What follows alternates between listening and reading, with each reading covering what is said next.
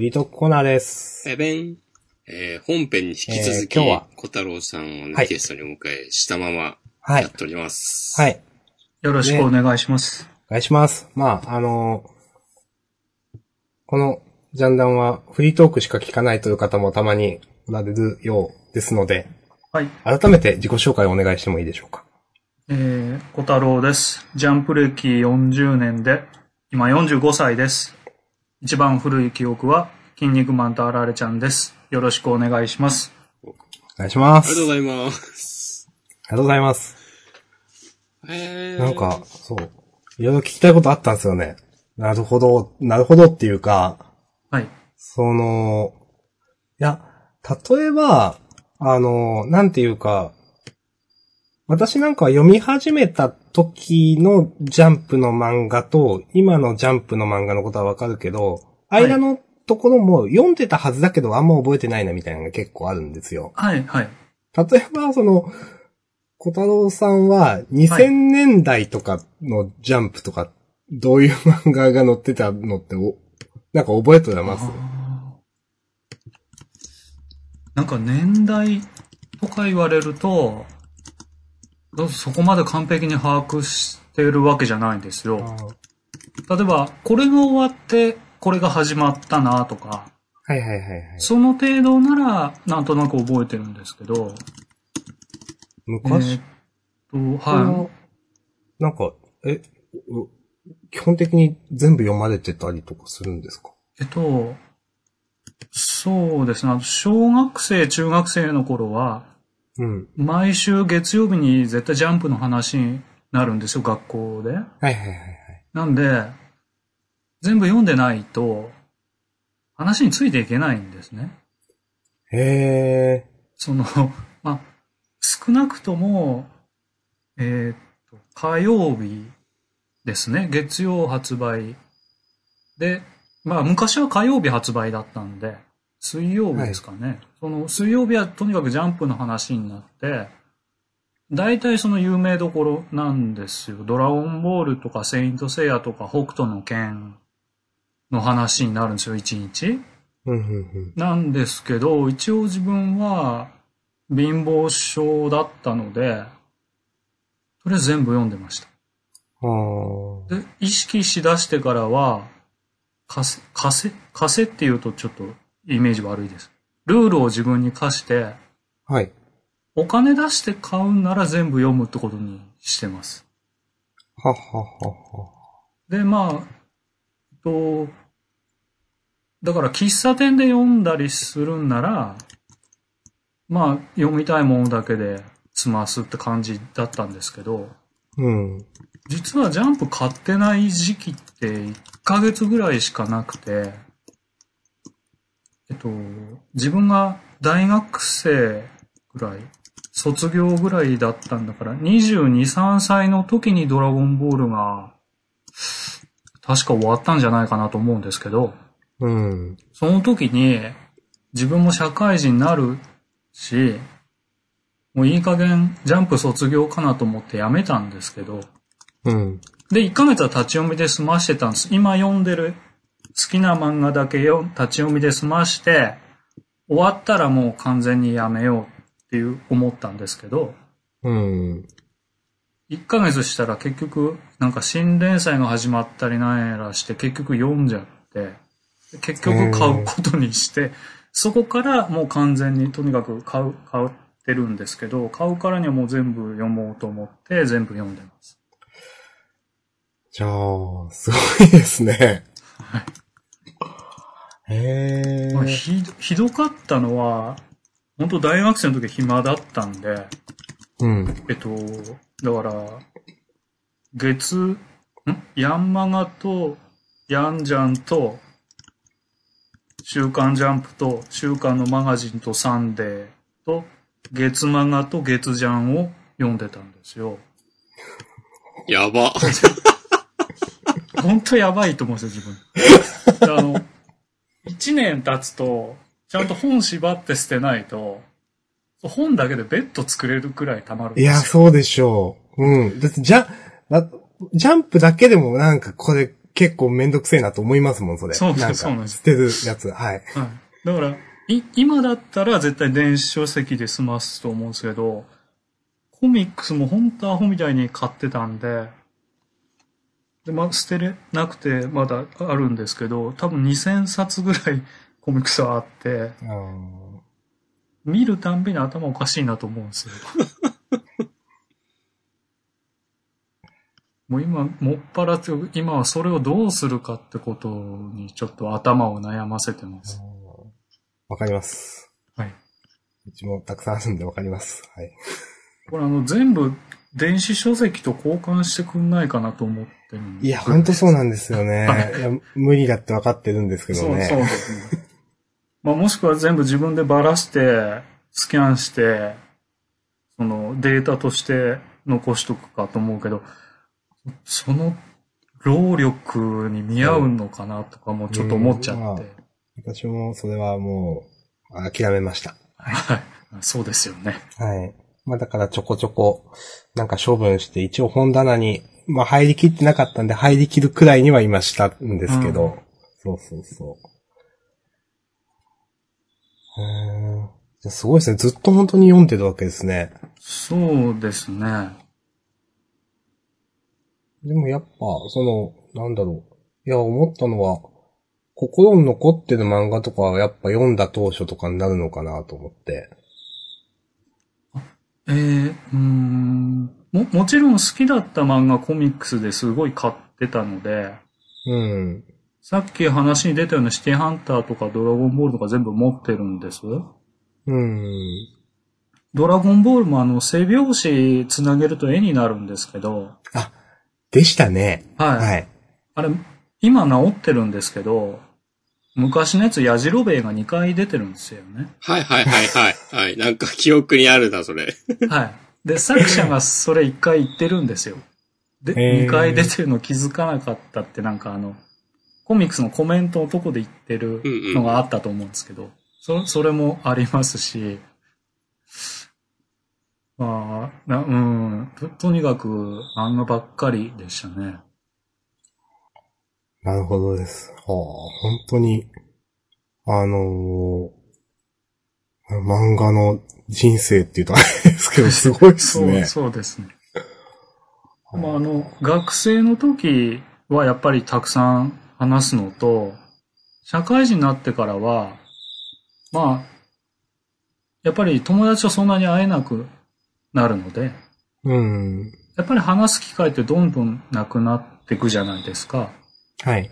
で、僕、自分がよく行くバーとかのマスターとか従業員の人がジャンプ好きなの人がいると、そこに毎週月曜日夜行ってジャンプの話するっていう作戦を取ってジャンプの話してたんですよ。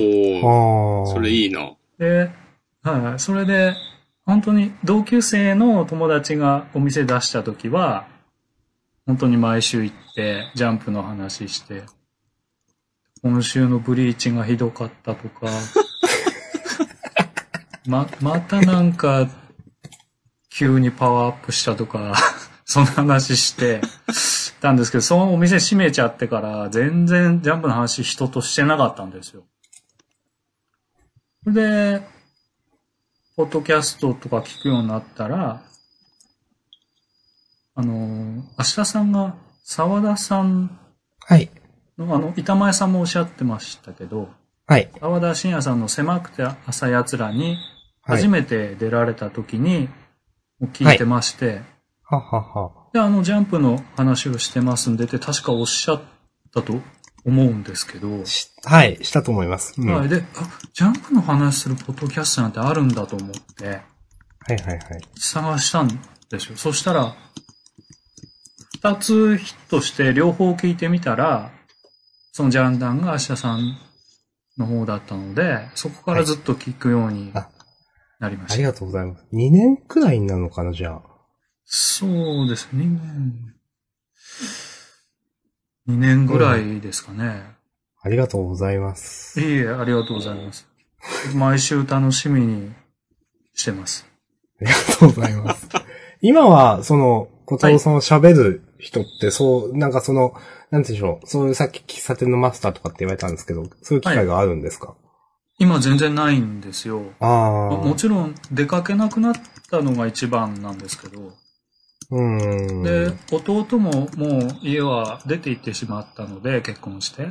うん、うん、うん。だから、今、家には僕と両親と奥さんと子供が一人なので、それで、僕仕事が、実家がその商売してまして、はい。要は自営業なので、ははは下手をすると本当一歩も外出ないんですよ。は。はあ。で、まあ町の、町内の例えば、寄り合いって言えばいいんですかね。まあ、集まはい。りがあったり、あとまあ商売してるんで商工会とかそういうのがあるんですね。うん。で、そこに所属しているので、会議があって、そういう時だけ出るんですよ。で、会議の後、お酒好きな人がたくさんいるので、地元は。うん。だから、その後絶対飲むことになるんですけど、結構、自分より下の子もいるんですけど、ジャンプの話にならないんですよね。うん。みんな読んでないのかなとか思って、うん。で、まあもう本当にししなくなっちゃったんです。だからもうジャンダン聞けなかったらもう本当にどうしてたんでしょうね。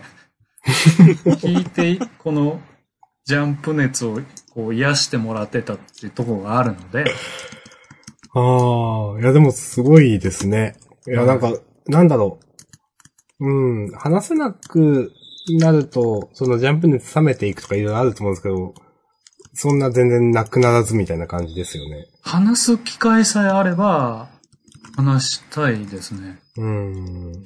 なんか、その、そういう寄り合いで二次会とかやっぱりスナックとかになるんですけど、うん。あの、田舎なので、うん。スナックって言ってもババアしかいないんですよね。ママもババアで、従業員もババアなら誰が行くんだよと思うんですけど、結構おっちゃん、おじさんたちが来てるんですよ。はい。で、まあ行きつけの、誰かの行きつけの店に行くことになって、あで、まあ、うちは結構その中心地に近いので、はい。その帰るって言うと怒られるんですよね。お前歩いて帰れるのに。帰るのかみたいに言われて、まあ、わかりましたってついていくんですけど、でもおばちゃんたちはジャンプの話できないでしょ。たまに若い子がいいなと思って、で、その、アニメならわかるとこは多いんですよ。ああ、かもしれないですね。はい例えば、ドクターストーンとか鬼滅の刃なら、今ならアニメやってるからわかるって言うんですけど、僕はそこじゃなくて、今の国志望さんと戦ってるとこが話したいのに、そうですね。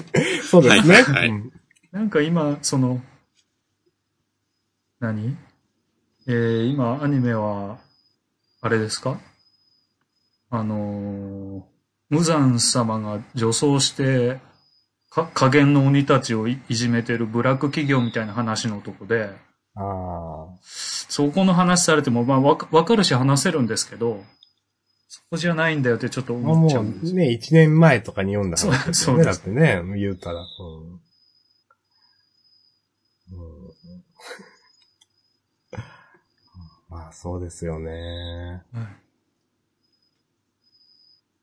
やまあ確かに、その、まあジャンプ、まあポッドキャスト自体がそういうね、あの、現実で話す人がいないから話すみたいな人結構いるイメージがあります。はい、はい、うんそうなんですか。そうそう。まあ、そのインターネットとかで、まあ喋る人とかなんかうんを見つけてとか、そういうのはすごく今、時だしわかるなと思いますけどね。はいうんはいまあ実際自分も、あの、リアルではもうジャンプの話する人っていないので、本当に、うん。まあネット上でも押し込まんだけですけどね、本当。あなんかあ、そう。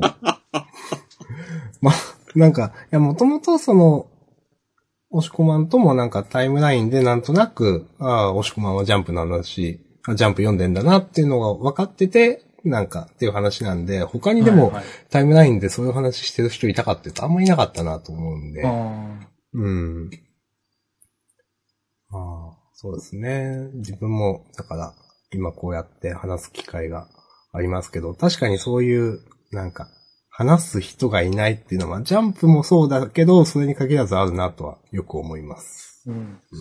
映画もそうですね。うちの町映画館がなくて、はと一番近い映画館まで1時間、車で1時間半ぐらいなんです。あ。はい。うんなんで映画の話したくて、見てきた映画の話って誰かと話したいじゃないですか。うん。はい。全然誰も見てないんですよ。映画を見るって文化がないんですかね、周りに。その映画館に行って昔映画を見る。はああったんです、映画館。それ、が車で30分ぐらいの隣町に移転して、しばらくあったんですけど、10年ほど前についになくなっちゃったんです、そこが。だからもう全然なくて、本当に1時間半かけて行かなきゃ見れなくて、だから今年は、アベンジャーズのエンドゲームと、はい。えっと、天気の子だけ。見てきたんです。でも、全然話せなくて、アベンジャーズは最近ビデオが、DVD が出たので、やっと話せそうな人がちらほら出てきたんですけども、もう僕の方は熱が冷めてるので、うんうん、ちょっと、半年前の話ですし、そうですね、あんまね。話す人いないです。ああ、いや。天気の子は明日さんは見たんじゃないですか？あ、見に行きました。あはい。この間。ブログ拝見しました。ああ、はい。懐かしいな。はい。え、ちょっと、え、読もうかな、そのブログ。やいや、ダメですよ。声に出して。ブログで書くからこそ、ね、いい話なんでね。いや、今、天気の子の話しても大丈夫ですよ。え、でも面白かった以外の感想ないっすよ、あんま。そうですね。面白かったです。うん。ちなみに僕は見てないので。はい。見てないだろうと思ってちょっと、うん。あの、なんか、その、まあ、ネタバレしない範囲で言うんですけど、はい。あの、まあ、あのー、小藤さんブログも見られたっていうことで、あのーはいはいまあ、まあ同じことを言うんですけど、自分は本当になんか映画ってエンターテイメントを求めていて、なんかポカーンって見て、あ、面白かったなって言って終わりなんですよ。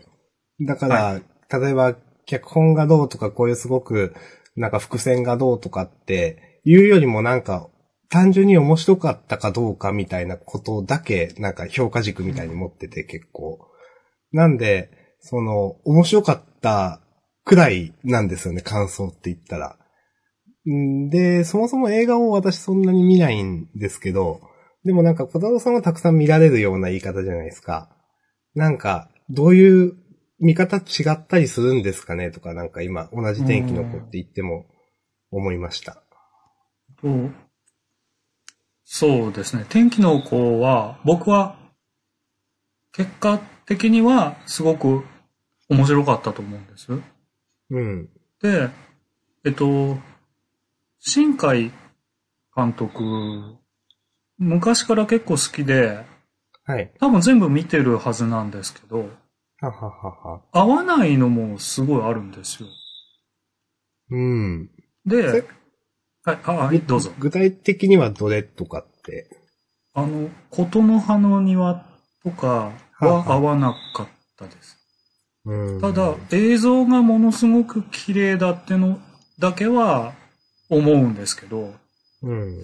えっと、は話がよくわかんねえなって思っちゃって、うん。その、なん、なんていうんですか、別に難しいこと考えながら見てるわけじゃないんですけど、これ何が言いたかったのかよくわかんないなと思っちゃうと、微妙に評価下がっちゃうんです。うん。で、えっと、僕、天気の子は、ちょっとハードルひ下げて見に行ったんですよ。あの、わかります、なんとなく。その、はいとその感じはわかります。はい。あの、その前の君の名はが大ヒットして、うん。で、僕が見てきた新海さんの作品と明らかに違う作りなんですけど、はい。これって多分参加したスタッフが違うから、こういう作りになったのか。えっと、お二人はご覧になったんですか？君の名はは見ました。あー僕は見てないっす あ、。見てない。はい。えっと、じゃあ、ちょっとネタバレは避けますけど。あ、いいですよ、全あ、然。よよろしいですうん まあ、はい結構君の名は今更ですね。か。まあ、そうんそうです。はい。あれ、結局は、男女が、えど、どうのって話なんですけど、ものすごい大雑把に言うと。うんえっ。と、僕の新海監督のイメージは、結局最後出会えないというイメージ、出会えないか別れることになるというイメージがずっとありまして、あの、うん、わかります。か悲しさを描くっていうか、その綺麗な映像がその悲しさをより際立たせるみたいな作りで映画大体できてるというイメージだったんで、見たとき正直びっくりしたんですよね。会えるんかいと思ったんですよ。ああ、はい。あ、そうかもしれないですね。はい。それで、その、でも、めちゃめちゃ受けたので、うん。あ、こう、やっぱりこういうのを、その、一般の人は求めるんだろうなっていうところに落ち着いて、それ自体は良かったんですけど、うん。あの映画が大ヒットしちゃったから、正直二つ目は、次の作品って微妙だろうなと思って、天気の子を見に行ったんです。うん。だけど、えっと、一つ二つ、ちょっと気になるとこはあったにせよ、全体通して、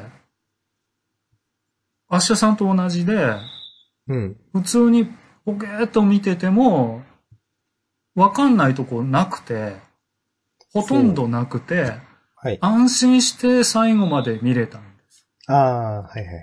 で、まあ、その前回の教訓から、会えないんかいってならないと思ってたので、はい。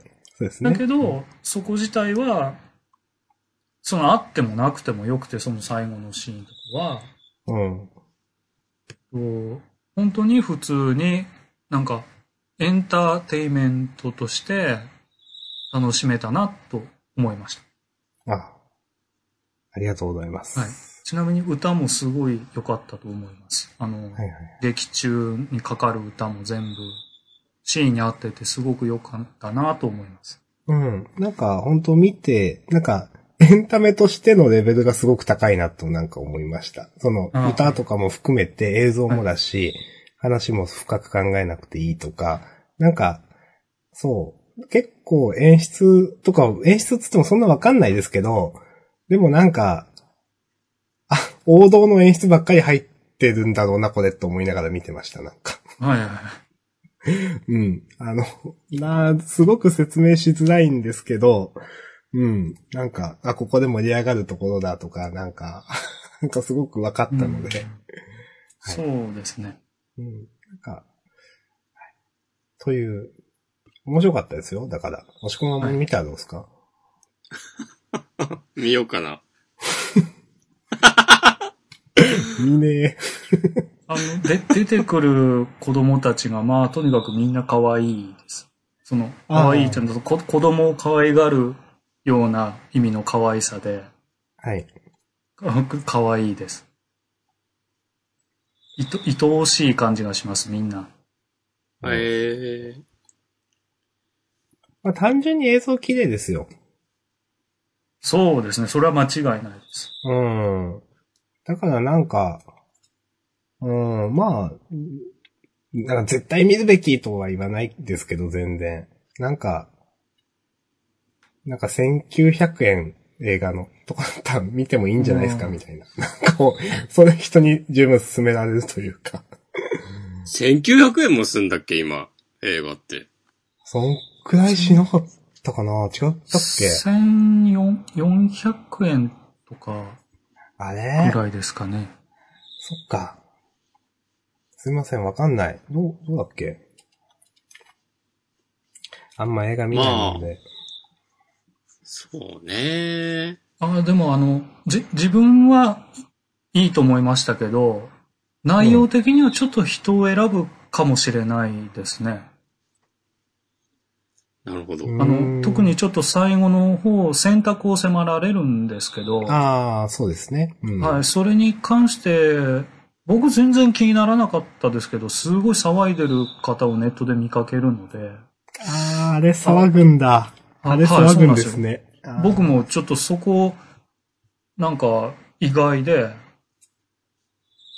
あすじゃあ逆ならよかったなって思うと逆だと全然おかしくないとか思っちゃって、よくわかんないですけど、でもまあ実際その気に入らない、その賛否が結構分かれる作品なのかなっていうのはちょっと思います。へえ、そうなんだ。はいなんか、あのー自分は、あの、まあ、ブログにも書いたんですけど、い。はい。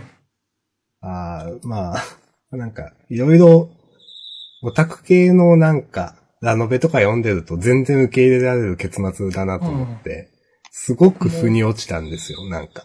僕もそうです。なんかふ、うん普通の選択だと思うんですけど、そうだよねあれにとやかく言うのは、うーんって思うような、はい だったので、あーなんか、普段あんまりそういうの見ない人が、君の名は面白かったからって見たら、そういう感想で抱くのもまあわからんでもないなとか思いました、今話。そうかもしれないですね。うん。個人的には全然おかしくない、はい。ええーと選択をしたと思ってます。はい。という、はい。ありがとうございます。すいません。ありがとうございます。ありがとうございます。そっか、映画、映画ね。うん。という。えー、そう。じゃあ、あれですわ。これ、なんか、せっかく出ていただいたんで、はい。なんか、これ、先週、先週じゃない、前回板前さんに行った時も、いや、事前にそれ言っとけよと後で思ったんですけど、はい。なんか、あ、あ二人に明日さんや押し込まに聞きたいこととかありますか？うんうんうんと、あのー、じゃあ、ポケモンとかって、すごかったですか？やっぱり。あそのおあ。二人よくポケモンとか、あとまあ、カードゲームのお話もされてらっしゃるんですけど、はい。僕あの、遊戯王とか、ポケモンが流行った時も社会人だったので、はい。全然ポケモンわかんないんですよ。で、あの。子供がやるゲームっていうイメージだったんですよね、もう。うんうんでうん、実際、僕の友達が、まあ同じように会社に入って、その、社長の息子に取り入るために、その息子のためにポケモン全部集めたとかいう話をしてて。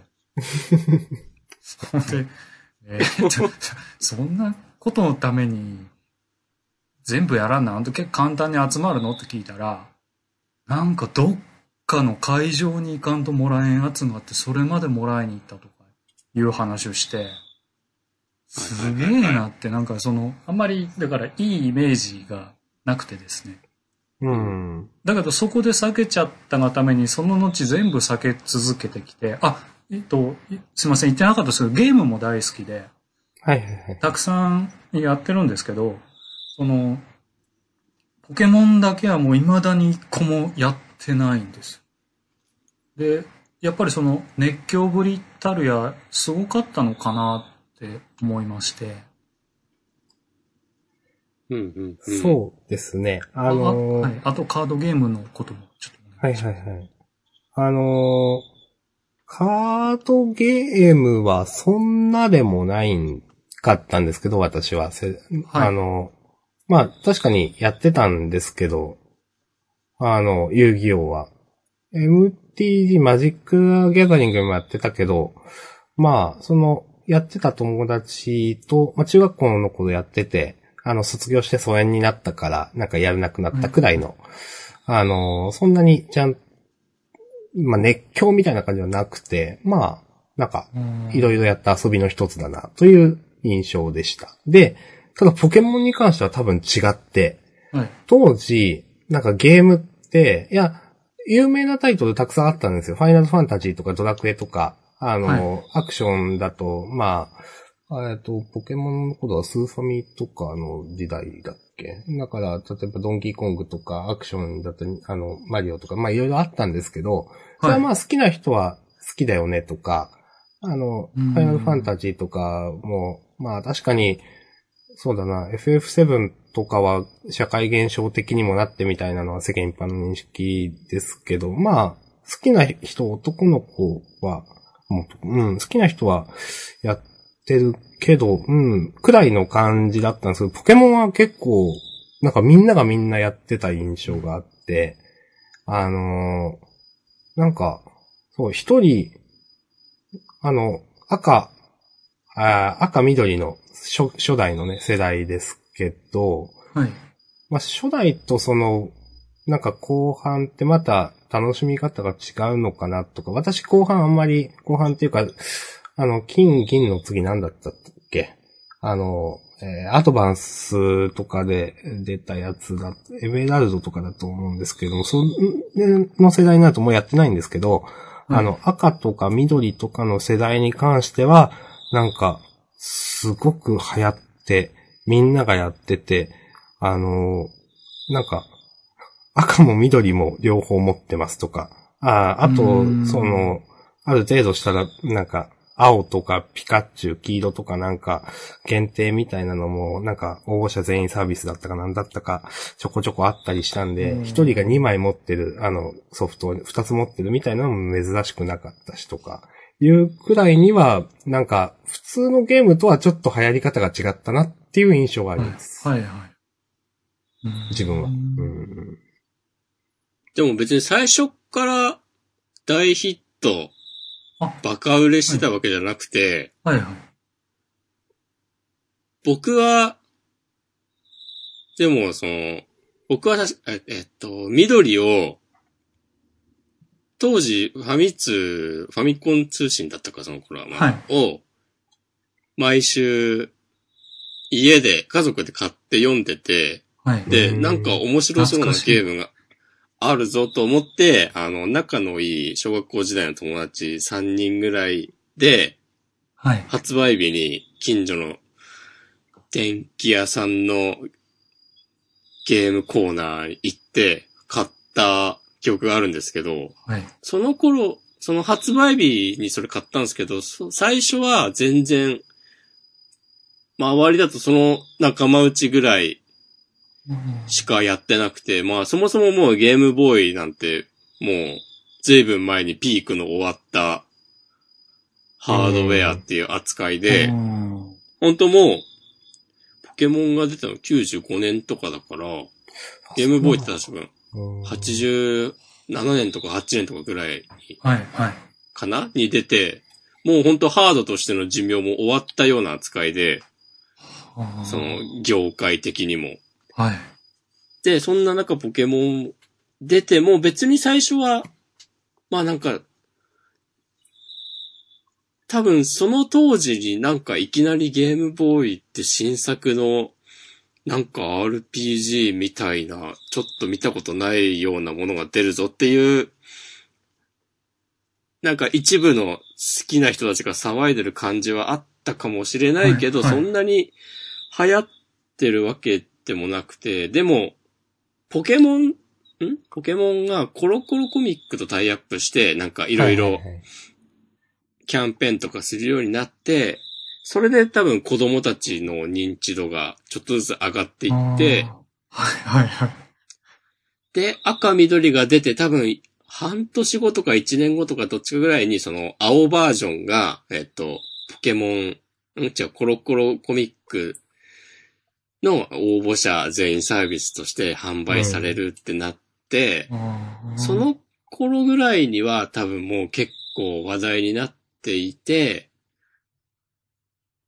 まあなんか詳しくまとめたなんか本とかありそうだけど、それが、それから多分また1年後ぐらいにアニメが始まって、で、本当に。ポケモンブームが来たのはアニメが始まってからって言われてるイメージですね。その世間的には。はい、はい。そうアニメも、も随分長いことやってるんですよね。そう、アニメが確か97年とかからやってて、それからずっとですからね、もう20年以上か、すごいです気ね。づいたら。ええそうなんだ。全然、何も考えずにやってたな。その、今押し込まんから聞いて初めてゲームボーイって、ああ、当時そんな感じだったかって。なんかゲームなら何でも面白いことだったんで多分、はい、はい。何も考えてなかったなと。あよく言われるのは、そのゲームボーイは、ポケモンがなければ、あの、その後、ゲームボーイポケットとか、はいあはい、はい。ゲームボーイカラーとか、そういうなんか後継機にはい。発展することはなかったっていう。ああ、へそうえそんな売れたんですね。うん。いや実は全然知らなかったんですよ。その、し、知ったとしても、やんなかったですけど、だけど、ちょっと下の世代のことを話すと、あポケモン GO が出た時にはっきり思ったんですけど、みんなこれすげえなって、これが、その本物のポケモンやよな、みたいな話してて、なんでみんなわかんのと思ったんですよ。はいはいはいはい。で、ジャンダンでも結構ポケモンの話出ると、うんうんスラスラっとこう、モモンスターって言うんですか？な仲間？はい。まあ、ポケモン、モンスターなのかな。ポケモうん。ンのうん。モンスターの名前とか出てくるんで、あ、じゃあやっぱこうちょっと下の世代になるとやっぱりみんな、一回は通ってんのかなと思って。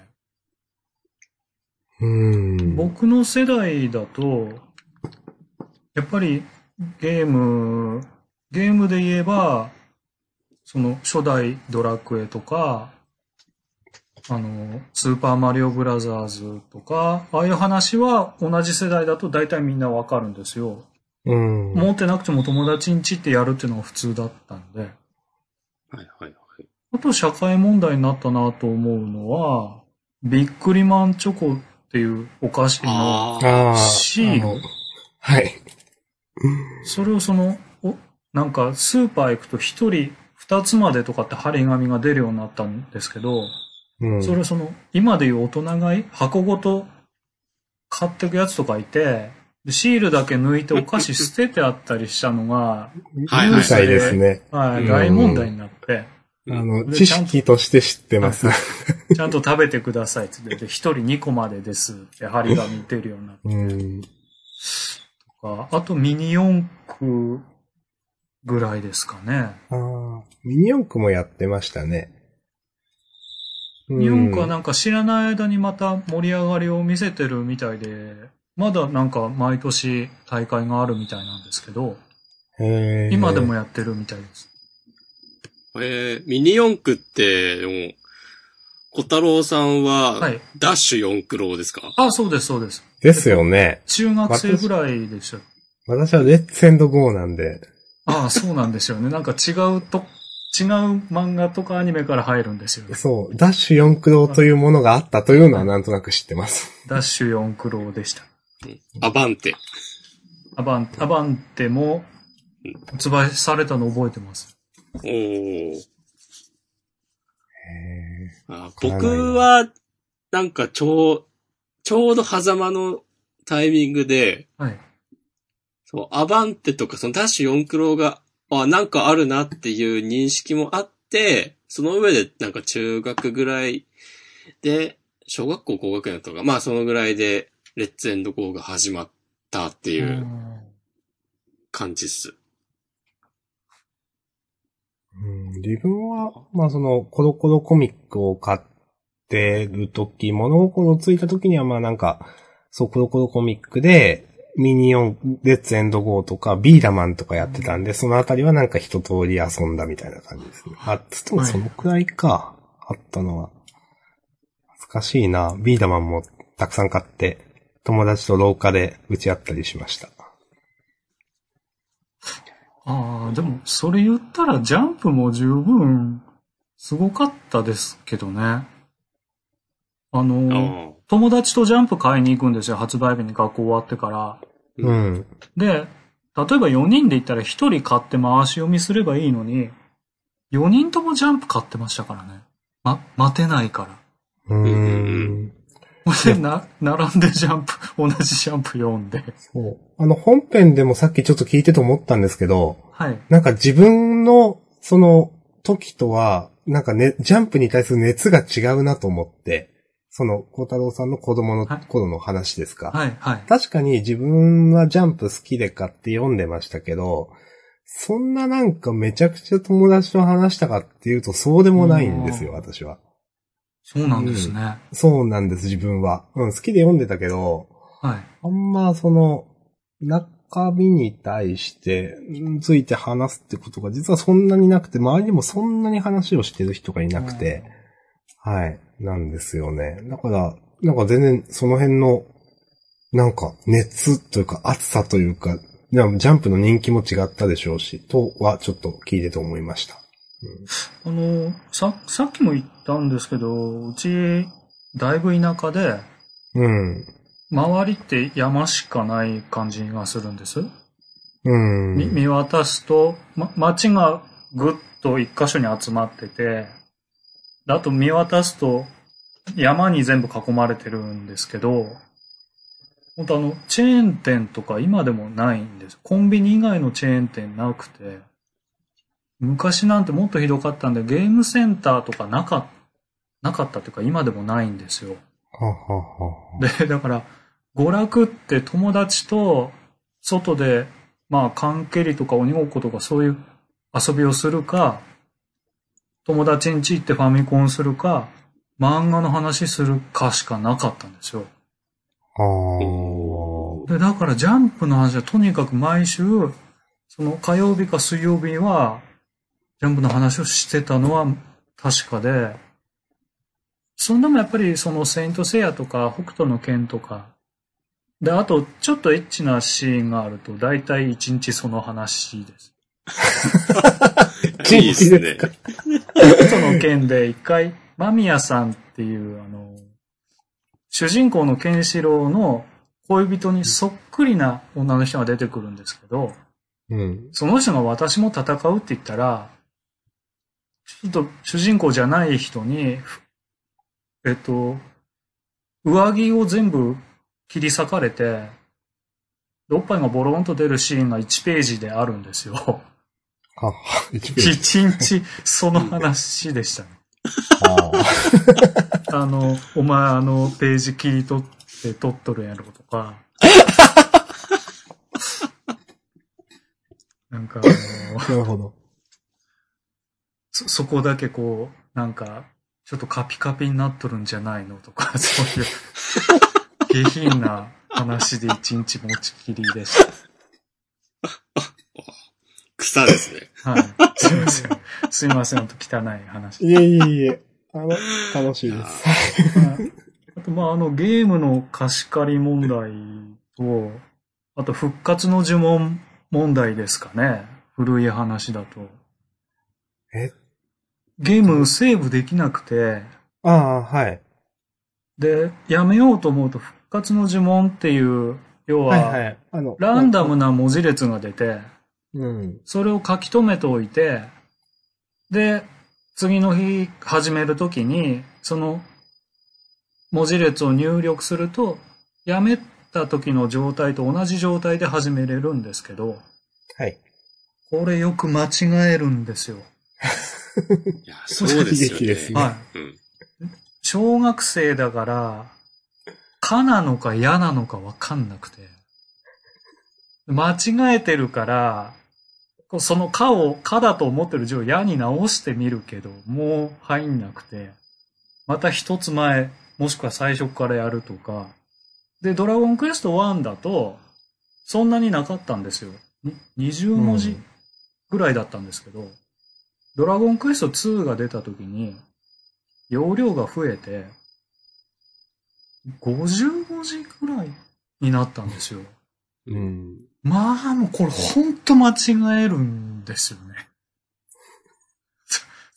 なんかあの、学校行っても、その、ドラクエどこまで行ったとか、この、なんか、強い武器を手に入れたって話にななればいいんですけど、間違えてまた最初からやったって話を1日1回は必ず聞くっていう。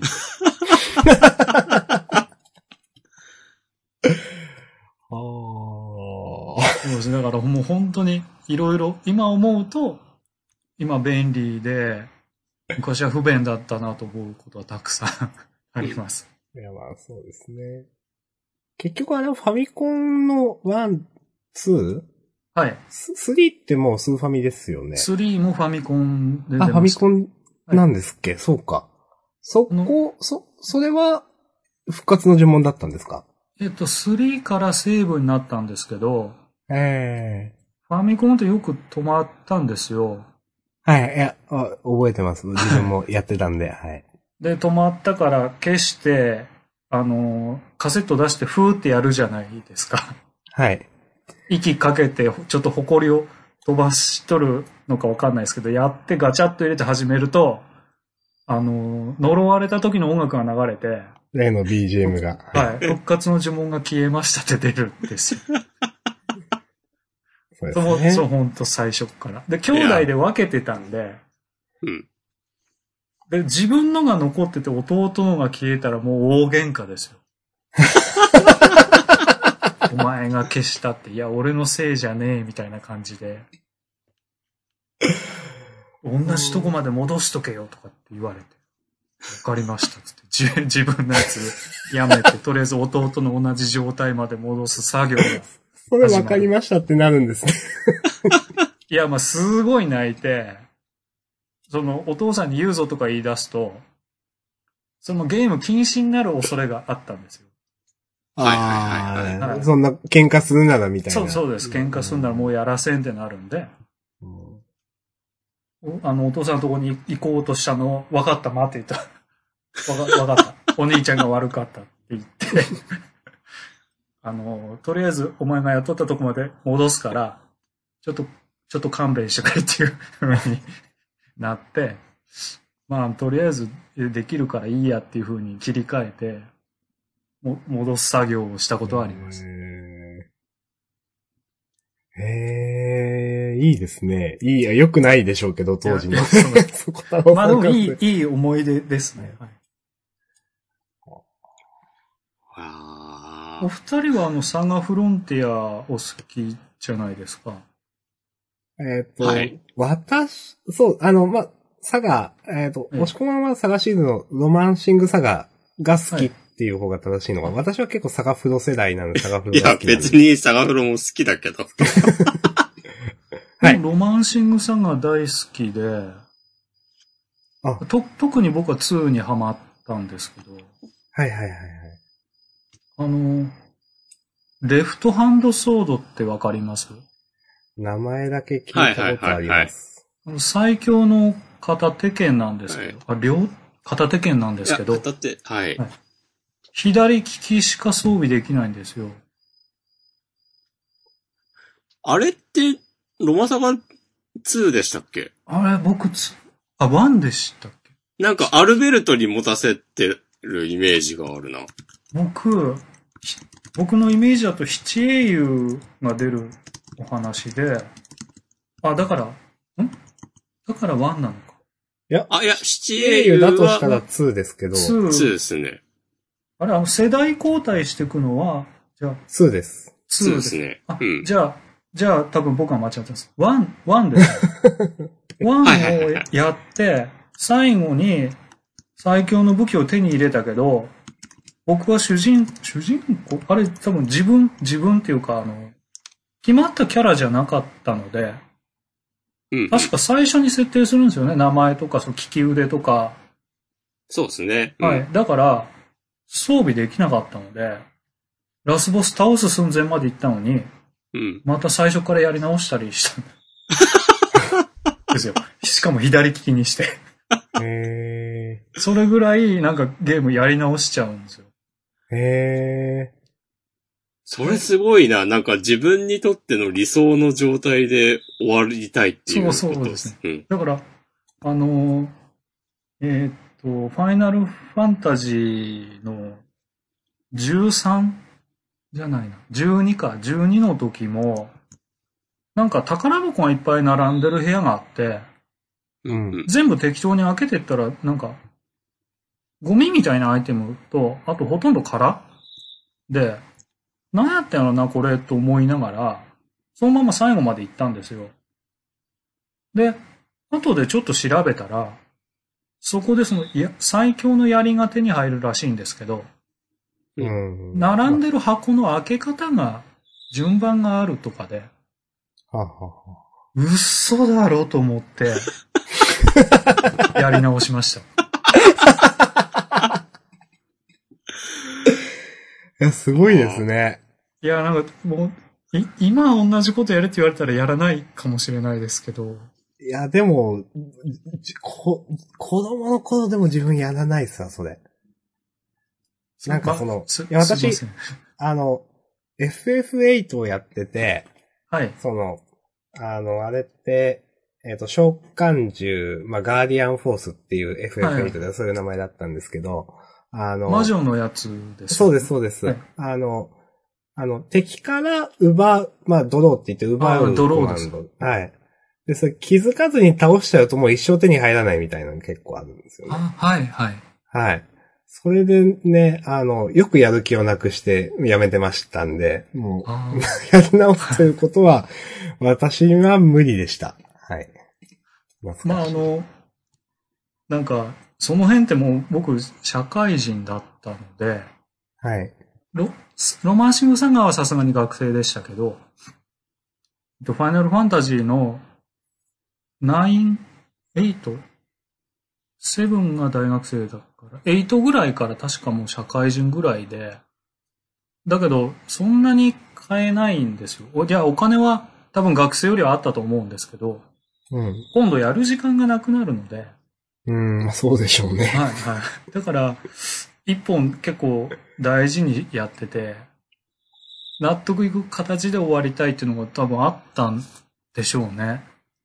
そそれでなん、かそうやってよくやり直ししてました。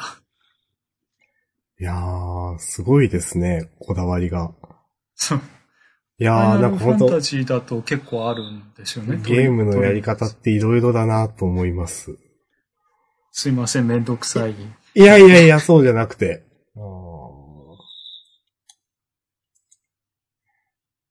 あと、もう一つ質問があったんですけど、いいですか？時間もちょっとああれです。はい。あの、押し込まんさんが、はい。カードをマジックザ・ギャザリングやっていらっしゃった時に、はい。なんかカードを買うっていうお話を結構されてらっしゃったんですけど、はいはいはい。その、趣味には結構お金って、本って使っちゃうんですか、やっぱり？ああ、いや、なんかそこまでまとまった額を、ポンと出すのは割とためらいますね。あけど、あの、カードの場合はまあ、一枚一枚で考えると、まあ、別に払えなくはないな、みたいになってしまうので、あーはいあの、あれって、要は、パパックとかで買って、入ってないよりは、その1枚で安く売ってあるのを見つけた方が早いみたいな感覚なんですか？安いわけじゃない、あ、まあでも、そうですね、そのパックで、それ欲しいカードが出るまで買う、そのパックを買うよりかは安いか。はうん。あそう。なんか、どうだろうな。まあ、マジック・ザ・ギャザリングの場合は、なんか楽しみ方が二つあって、大きく。はいその、は一つは、そのパックを開けて、その場でなんか、手に入れたカードだけでデッキを作る。はい。っていうのと、あともう一つが、まあ、構築って言われる、その、きちんとなんか、自分で必要なカードを集めてデッキを作るはいはい。っていうのの二つがあって、その、構築の場合は、やっぱりパックをたくさん買ってるだけだと、なかなかその理想のカードが集まらないので、そのいシングルカードで1枚ずつ買うっていうことになりますね。ああの、お二人が、あ特にフリートークでカードゲームの話をされるようになった時に、うん。やってみたいなと思って、はい。うん。一番手っ取り早かったので、ハースストーンしばらくやってたんですけど、おー。はいはいはいはい。だからその、やったおかげで、なんか、お二人がメタデッキとか、なんか、ティア1とか言ってるのもわかるようになったんですね、ちょ意味が。はい。で、いいあ。こういうことなんだと思いながら、その、まあ、そこまで真剣じゃないですけど、ハースストーンちょっとやってたんですけど、調べ始めると、ここのデッキにはこれが必要とかってカードがたくさん、たくさんというか、まあ、いくつかあって、はいはいはい。うん。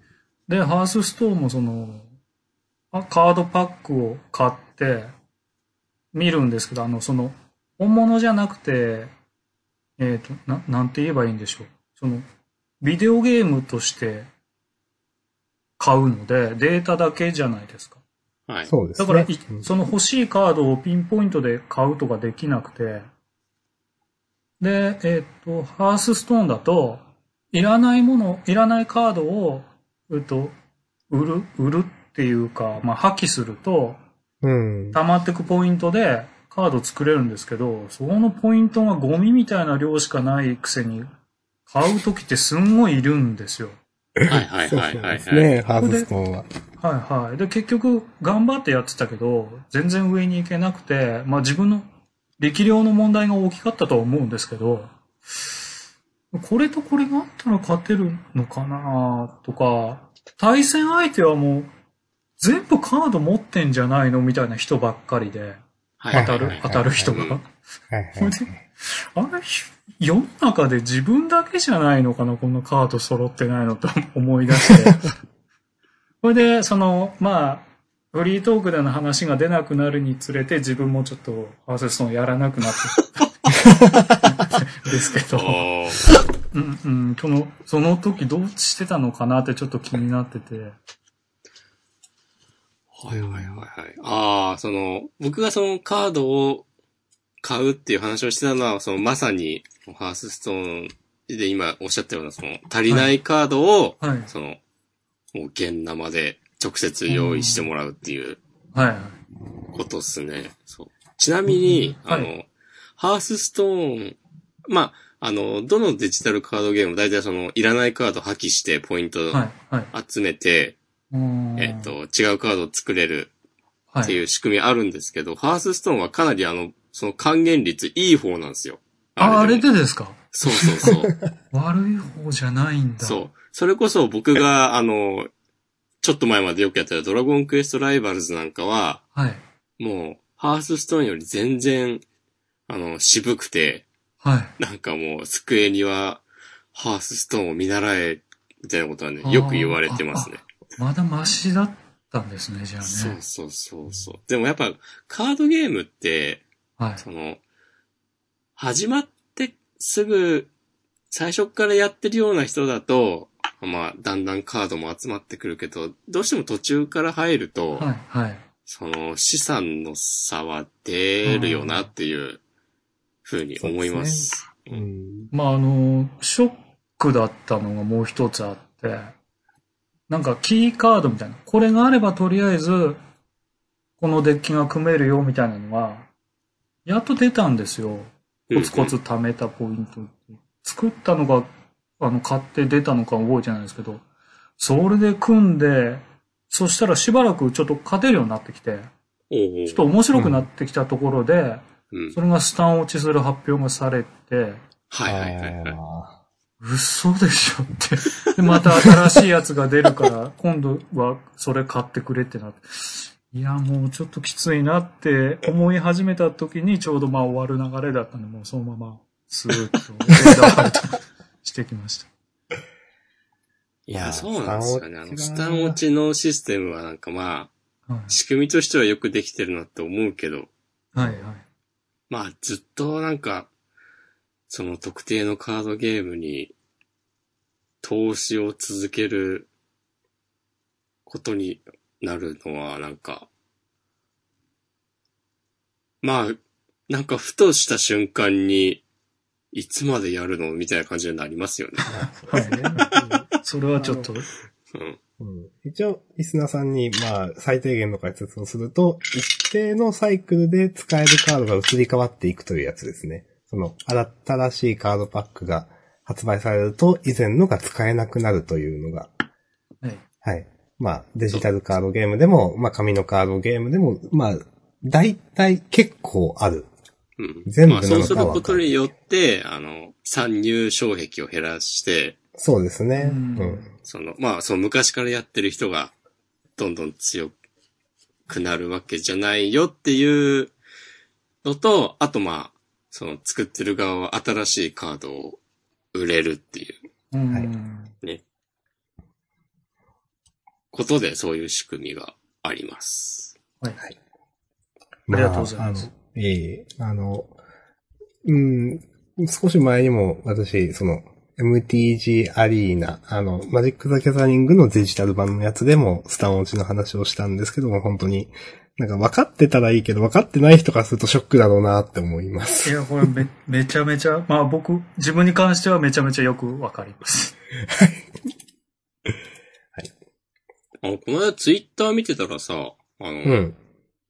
たまたま日本のトレンドで、スタン落ちっていうのがあって、はい。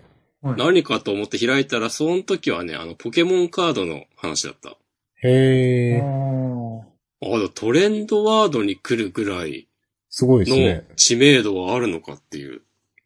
スタン落ち。うん。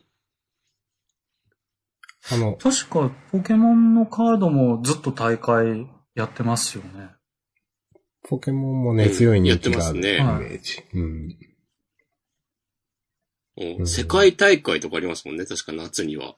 うん。考えられないっす。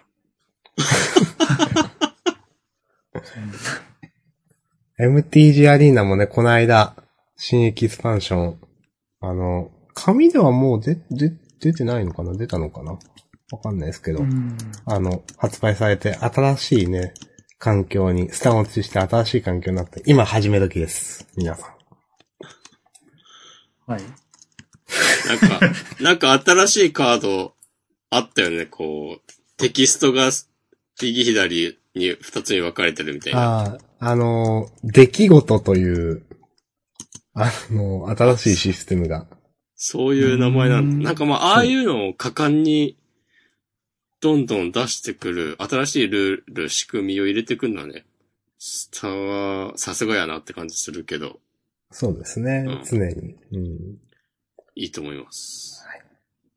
まだ。エルドレイン。ンの王権。そうそうそう。まだね、バック向いて、ああ、こういうやつねって思いながら見てるだけで、何も組めてないんですが。あれ、もうニコル・ボーラスは倒したのかな、みんな。あーなんか、私あんまり MTG のなんかストーリーって分かっ、分かってないっていうか、そのあんまりちゃんと見てないんですけど、なんかちゃんと結末まで描かれますっけ？いつも。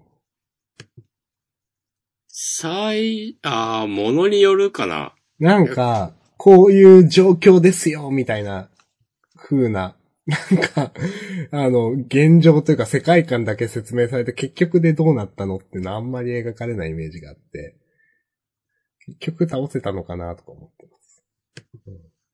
あ、いや、後で調べてみよう。はい。へえ。まあ、ちなみに僕の今の推しはオートチェス一択なんで。はい。ああ、なんかちょっと興味あります。そういえば、オートチェスに関するマシュマロが来てましたんで、え、ちょっと読みましょうか。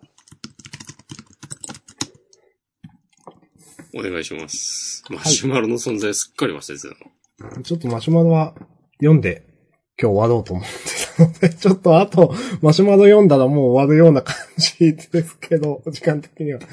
えー、約5時間前。オートチェスやってます。確かに自分のタイムラインでも他にやってる人を見かけません。えー友人に勧めても興味なさそうでした。面白いのに。はい。ちなみに、星2のドルイドが複数いる状態で、熊のドルイドが出て、一気にみんな星3になるのが爽快で好きです。ということで。ああ、わかります。わかりみがありますか？これ。わかりみが深いですね。はい。ドルイド強いんだよな。オートチェスは、すみません、私もやってないですね。なんか、むず、うーん、難しい、難しい。うーん、面白くなる前に、まだ、だったら、あり、MTG やるなってなっちゃうな。うん。いやー。じゃあ、小太郎さんにや、はい。布教しようかな。あ、じゃあ、やってみますよ。ぜひぜひ。はい。まあ、お手軽にできるんでね、本当にね。なんか、と思います。結局、押し込まも全然課金はしてないわけでしょ。課金は、いや、してるよ、たまに。たまにしてるんですか？あ、なんか、なんかを買っ、経験値的なものを買ってるってましたっけ？ランク？なんか。とか、その、別に課金し、まあ、その、そのアバターとか、あの、はいはいはい見た目変えるアイテムとかを手に入れるために、はいはいはい。そう。でも別にゲーム自体は、そう、無課金でも全然、ですよね。課金したら強くなるとかは一切ない。はいあ。の、あすいません。話ぶった切って、あの、ええ。月に、なんかそういうアプリとかに2万ぐらい課金するところ多い方ですか？おー、2万か。私はですね、あのー私はアプリで MTG にしかほとんど課金をしてなくて、はい。その MTG は、一つのそのカードパックが出るたびに1、2万課金するんで、はい。そうすると、まあ、年間3つくらい出るのかな ?3 つ4つ？はいっ。て考えると、まあ、年間で8、8万とか6万とか。うん。うん。で、あの、だから後輩がですね、うん。毎月2万ぐらいは課金してるって言ってて、うん。おそらく少なめに申告したろうなと思ってるんですよ。はい。じゃあ、あの、プレステ4でバトルオペレーション2っていうガンダムのゲームをその子ずっとやってるんですけど、はいはいはい。ほとんどの機体持ってるみたいで、うん。で、あのゲーム僕もちょっとやってるんですけど、ほぼ毎週新しいの出るんですよね。ええほいで、一回、ねいくらぐらい課金しとんのって聞いたら、2万ぐらいですかねって言ったんですけど、おそらく3万か4万かなと思ってて、そう、よくそんなお金あんなって、まあ独身だからなのかなとかいろいろ思っちゃうんですけど、まあ、自分は全然しないので、ん課金は。多いのか少ないのかもわかんなくて。まあ本当人によりますよね。あだから、課金前提のソシャゲとかってもあると思うんですけれども、はい。まあだから、そういうのは本当再現なく課金されるじゃないですか。はい。もう、だから多分もう多いとか少ないとかあんまり物差し自体がないと思いますよ。あーまあ、欲しいのが出るまでやるってことで、要するにすぐ出ればそこまで使わなくて済むけど、うーん。なんですかね。あ、すいませんでした。ありがとうございます。と思います。いろんななんかね、なんかはい課金した人の話を聞くと。うん、まあ、いろんなものを切り詰めてやっておられる人もおられると思いますし。いや、なんかちょっと怖くなっちゃうので、うん。うんハマったら自分もそうなのかはいはいな。はいうん。僕はでもなんかマジック・ザ・ギャザリングを結構熱心にやってた頃は毎月なんかなんだかんだそのぐらい使ってたかもな。まあなんか使わないカードは売ったりもするので、ああ、なるほど。そう。まあでも毎月か、わかんないな。例えばでもハースストーンとかでも、まあそのさっきアシャさんが MTG アリーナのことで言ったのと同じで、その毎月じゃないんですよね。だいたいその、カードパック、新しいのが出る、その2、3ヶ月に1回のタイミングで、ガッてうあん。あ、はい。課金して、まあ2万だとしても3ヶ月で割ったら、まあ6、7千円くらいって考えれば、はいうんまあまあ好きなゲームにそのぐらい、ね、月1本その、まあ、フルプライスのかそう買うくらいですよね、ゲームをね。そうそうそう、そんな変わんないなって考えれば、その、どのゲームを選ぶかの選択の違いだけだから、うん。はい。まあそんなに、あ実は、でかい額ではないのかなとは思うけど、毎月ってなるとな、その、僕はなんか課金自体は別に否定はしないけど、個人的にはなんか、その、ただ時間効率が良くなるだけのアイテムとかは買いたくないんですよね。あ、あはい。待て、待てばできるようになるのに、お金をかけてまですぐやったりとか、そういうのはそうそう。しない。そうなんかそのスタミナ回復薬とかは、はいはい。は買わないようにしようと思って。あとまあガチャとかも、まあよっぽどじゃない限りは。うん。あ、でもなんかワールドトリガーのソシャゲの時はまあまあやったかもな。えー、ああ、やってましたね。ああ、懐かしいな。でも言うても、そのなんか、新キャラが出た時に、まあ1万円とかだったと思うけどな。う。うんん。なんか、そのぐらいがブレーキだったな。そのオートチェスだって、今は2ヶ月に1回で、2400円ぐらいとか、だから、うんうん。まあまあ、そんぐらいならいいだろうっていう。うん。うん。あなんか、それ自体を否定するとかじゃないんですけど、全然。あくまで趣味に使ってるお金なんで好きに使ってくださいと思うんですけど、うん。まだあの、カードで買うじゃないですか。クレジットカード登録したり。だから、なんか、請求が来た時に、2万円とかの請求が急にボンって来たら、僕多分奥さんにめちゃめちゃ怒られるんですよ。はいはいはい。はい。それもあって、それが怖くてできないっていうのもあってですね。まあ、うら羨ましいと思うのもあって、う。うんん。あなんかそうやって使える。だからソシャゲとかも僕危ないと思うんです、自分が。うん。多分ハマったら使っちゃいそうで、だから避けるようにしてるんですよ。うんうんうん。なるべくその据え置き機のゲームを買って、で、それを長い時間かけて遊ぶっていう風に今してるので、だから今、今はちょうどモンハンの新しいのをなんか、ずっと、ちょっと 一日一狩りぐらいしかできないですけど、やって、ずっと細々とやってるんで、おー、いいですね。はい。うん、まあ、でも確かにその、ね、社交心を煽るような、なんか、そういうやつじゃないですか、どうしても。ガチャとか課う金って。んだから絶自分対、そうですよね。うん、自分なんかは、本当に、ハマらないのがちょっと分かってるんですけど、だから、と思ってはいて、でも、なんか、ハマる人はすごいハマっちゃうんだろうな、実際そうなんだろうなと思うから、その怖いと思う気持ちはすごい分かりますと思って。うん。話の腰折ってすいませんでした。あの、オートチェスは、ちょっと近いうちに始めてみようと思うんであ、お願いします。ぜひぜひ。ぜひはい。いやー、なんか、まあ攻略サイトとかもあるので。あ、そうなんですね。初心者向けガイド、オートチェス初心者ガイドみたいな感じで検索すれば出てくると思うので、まはいあそういうのを参考にやってみるといいんじゃないかなと思います。わかりました。あ、ちなみになんか、オートチェスって検索するといろいろ出てくると思うんですけど、うん。はい。オートチェスオリジンってやつをインストールしてください。あ、わかりました。はい。あ、スマホでやりますか？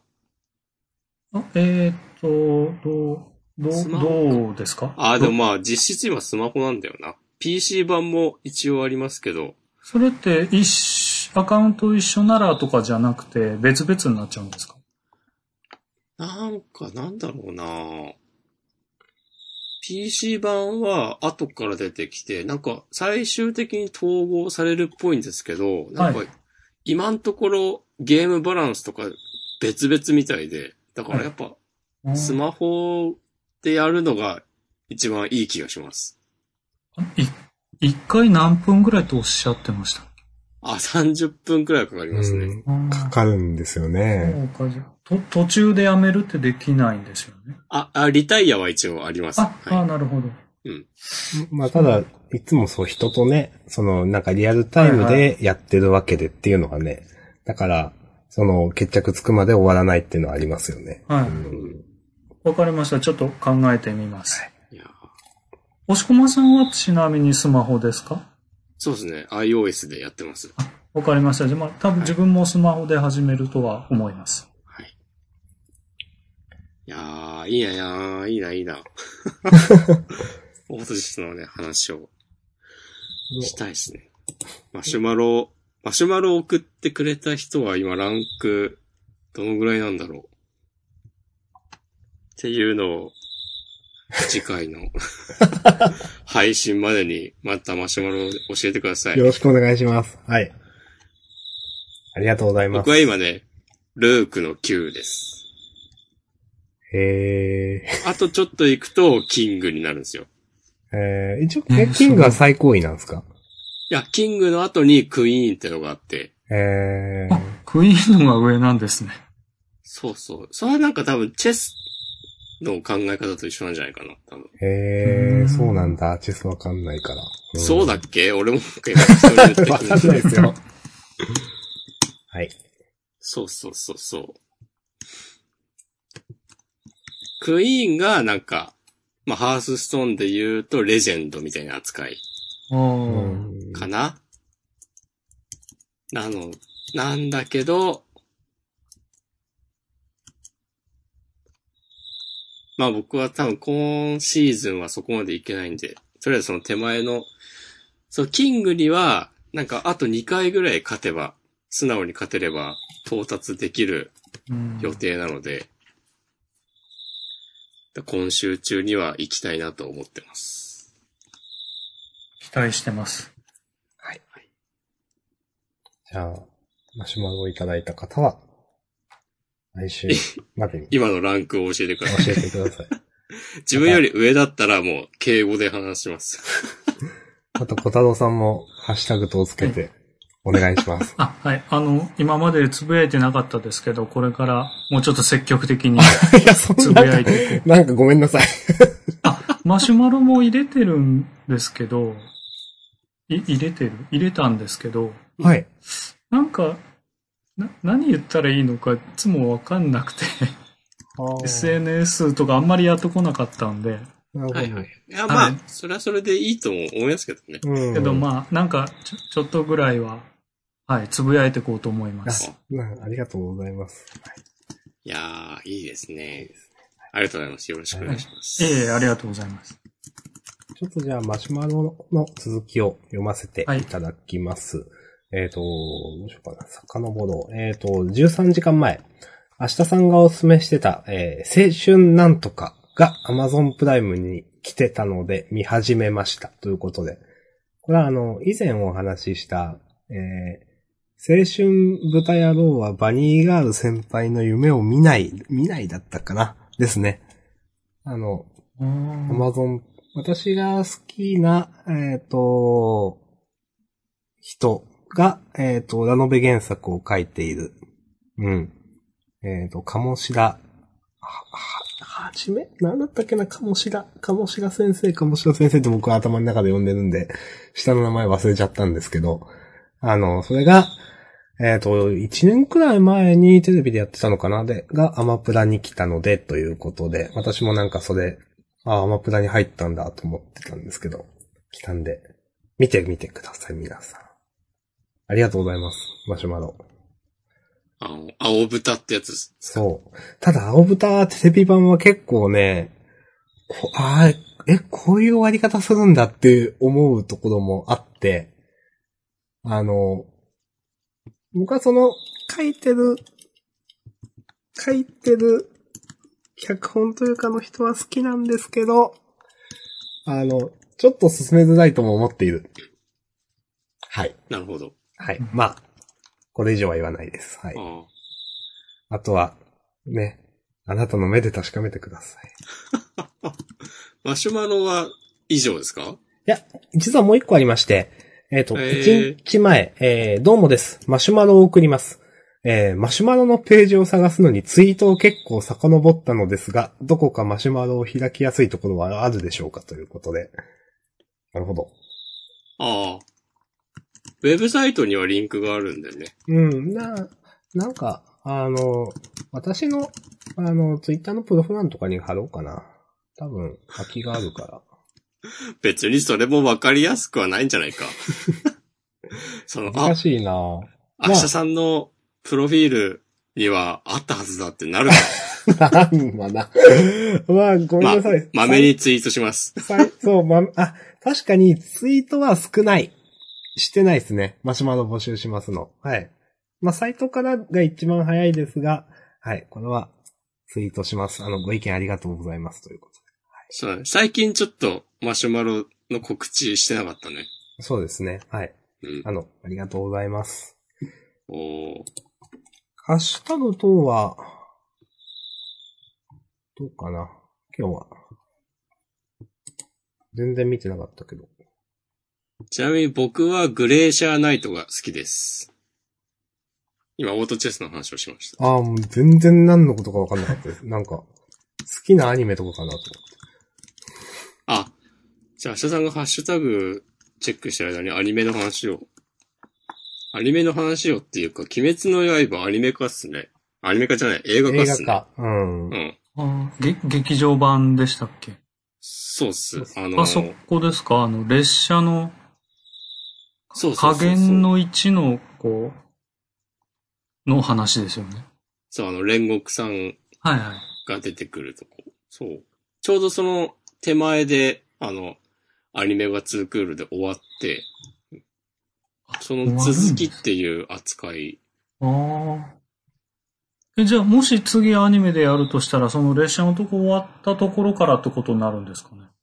多分、そあ、うそうなんだ。でしょうね。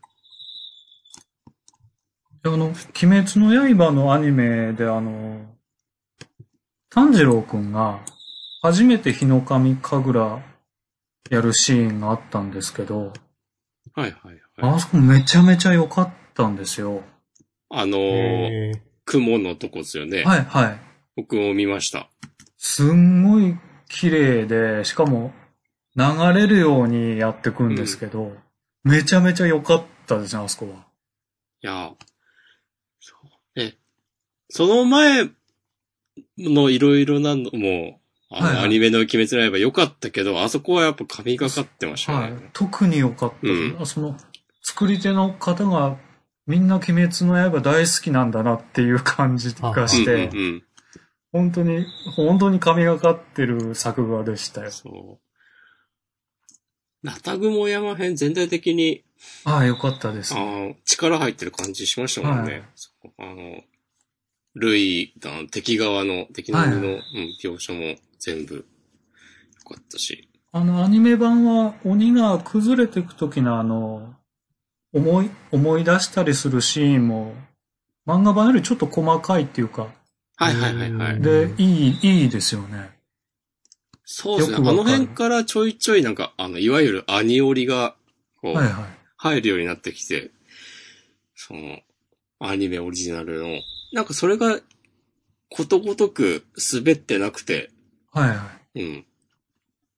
よかったですね。あうのん、中合会議の後の、なんか柱たちが、だけと、あの、産屋敷さんがなんかいろいろ喋ってるシーンとか、はい。なんか、全然違和感がなくて、本当にちゃんと作品をみんな好き、原作を好きで、なんかそれにハマるように足してる感じがあって、全然良くなかった。え？どういうファンことタスティック。ありがとうございますあ。りがとうございますありがとうご。ざいます。ハッシュタグ読ませていただきます。いいですか？はい。はい。えっと、吉かんまい板前さん。えっ、と、800万ボルトは近くに寄るだけで、空気だけでは絶縁が足りずに感電しますよということで、非常に理系らしいハッシュタグいただいてますが、これ多分、夜桜さんちの大作戦かな？かな？電気がどうとかありましたよね。うん。ああ、ありがとうございます。あの、前回板前さん出ていただいた時もね、ちょっと、あの、これちょっとないでしょっていう、なんか、はいはいはい。武器に関するツッコミとかをいただいて、はい。はい。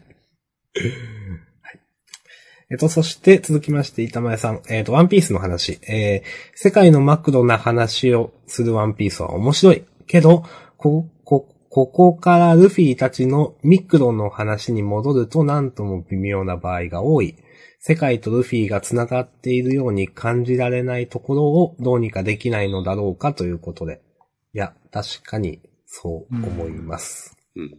なんか別の軸で進んでるような話がします。どうしよう。えーっと、あと板前さん、えーっと、えー、これ配給に関してだな。地味に山口がワンチ取ってるのが好きですということで、ちょっと今開けるのかなまた後で確認させていただきます。すいません。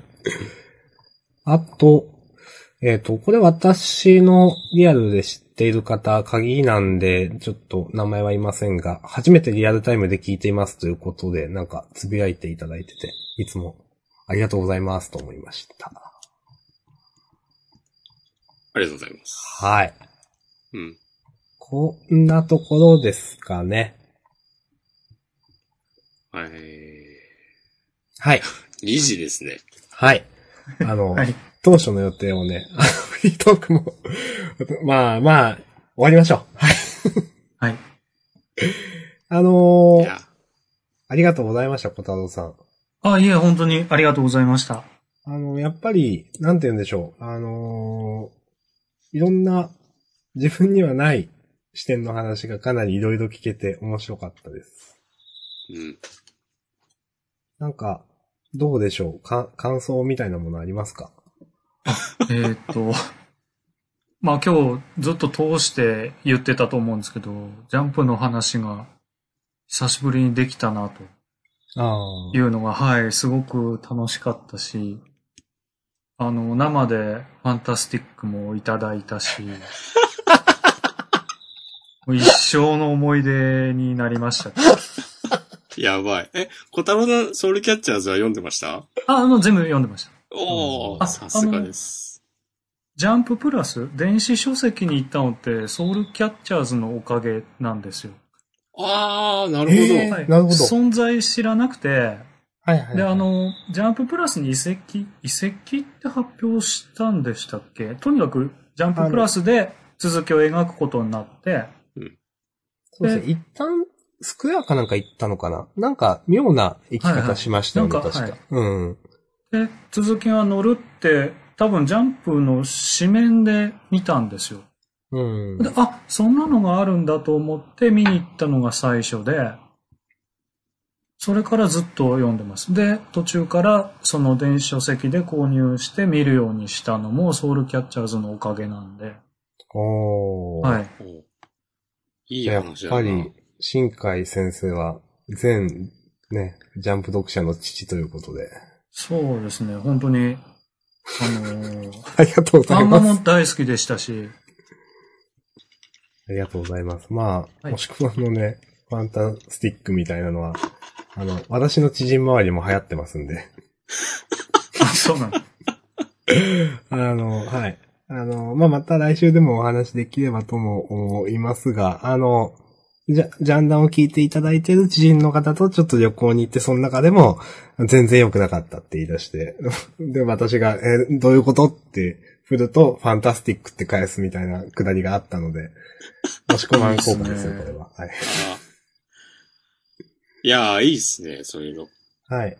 そう、その、そうそう、まあ、今日あれですけど、そう、えっ、と、そのワンピースが好きな人で、その人は、最近のワンピースについても喋ったんで、またはいお話しします。そう来週。いおーですね。ちょっと怒られかねない話をしました。や、あのーでもその人もね、ちょっと最近のワンピースは、みたいな言い方をしてました。そう。一言で言うと。はいはい。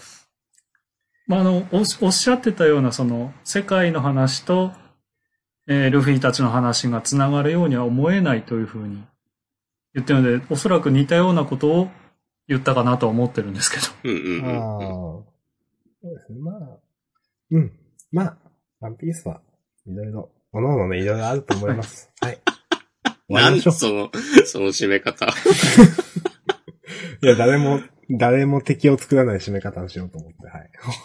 いや、みんな敵になるよ、その締め方。まあ、終わりましょはい。あの、小太郎さん本当ありがとうございました。あ、すいません。ありがとうございました。えー本当に楽しかったです。はい。ありがとうございます。まあう。です。よかったよかった。よろしくお願いいたします。それでは皆さん、今、聞いてくれてる人いるのかな？あ、なんと、7名の方が、もう、ありがと公演、ありがとうございます。じゃあ、ここらでう。はい。終わりましょう。はい。じゃあ、ありがとうございました。ありがとうございました。ありがとうございました。ゲストは小太郎さんでした。はーい。